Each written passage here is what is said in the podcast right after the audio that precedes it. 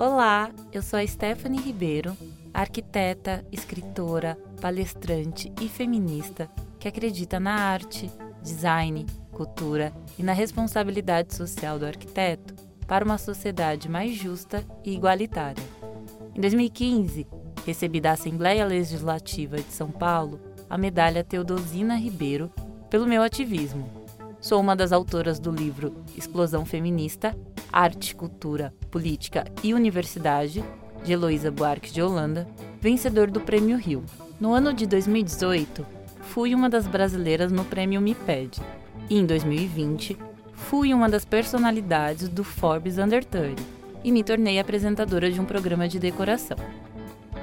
Eu, a Isa Silva, o Renan Quinalha, a Dandara Queiroz e a Luanda Vieira vamos acompanhar você pela 35ª Bienal de Artes de São Paulo. Coreografias do Impossível. A mostra conta com a curadoria de Diane Lima, Grada Quilomba, Hélio Menezes e Manuel Borja Viléu. A proposta de formar um grupo com uma relação horizontal, sem a figura de um curador-chefe, foi uma sugestão da própria equipe de curadores e é parte constituinte do projeto da 35ª Bienal. Segundo os curadores, enquanto proposta curatorial, Coreografias do Impossível se articula como um espaço de experimentação, aberto às danças do inimaginável, que se encarna em movimentos capazes de transformar o aparentemente não existente em existente. Essa ideia de coreografia se baseia na natureza enigmática do fato artístico e, portanto, em tudo aquilo que não está esgotado, nem evidente, no que podemos nomear como segredo, mistério ou próprio infinito. Estes são elementos resilientes, portanto, de ruptura e, consequentemente, de uma tentativa de liberdade.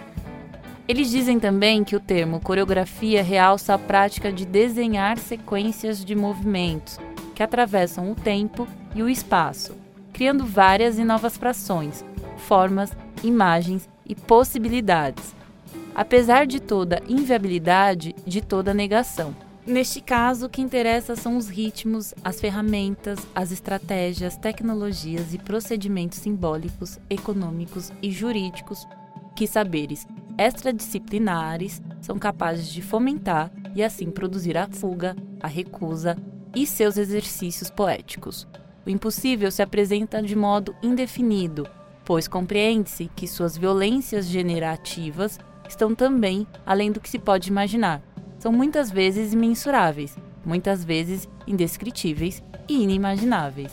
Para José Olímpio da Veiga Pereira, presidente da Fundação Bienal de São Paulo, a mostra representa um novo capítulo e legado para a instituição.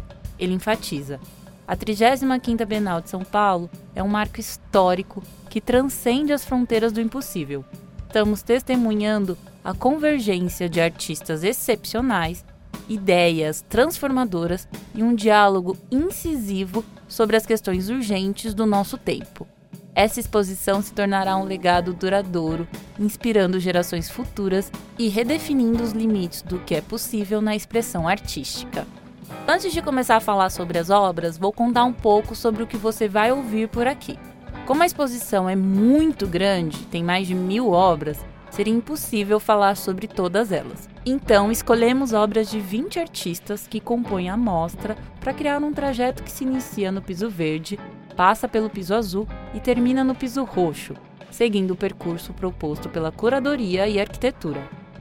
Pense nas nossas faixas como ponto-chave ou paradas estratégicas dentro da sua visita. Em cada uma dessas paradas, eu, a Isa, o Renan, a Dandara e a Luanda Vamos apresentar as histórias por trás das obras, falar um pouquinho sobre os artistas e descrever essas peças. Isso porque nem todo mundo vê as coisas da mesma forma. E este é um audioguia inclusivo. A gente quer que esse audioguia seja para todo mundo mesmo. Por isso, ele também está disponível na língua brasileira de sinais, Libras. Vamos lá? Este audioguia é uma realização da Fundação Bienal de São Paulo e conta com a consultoria de acessibilidade da Mais Diferenças.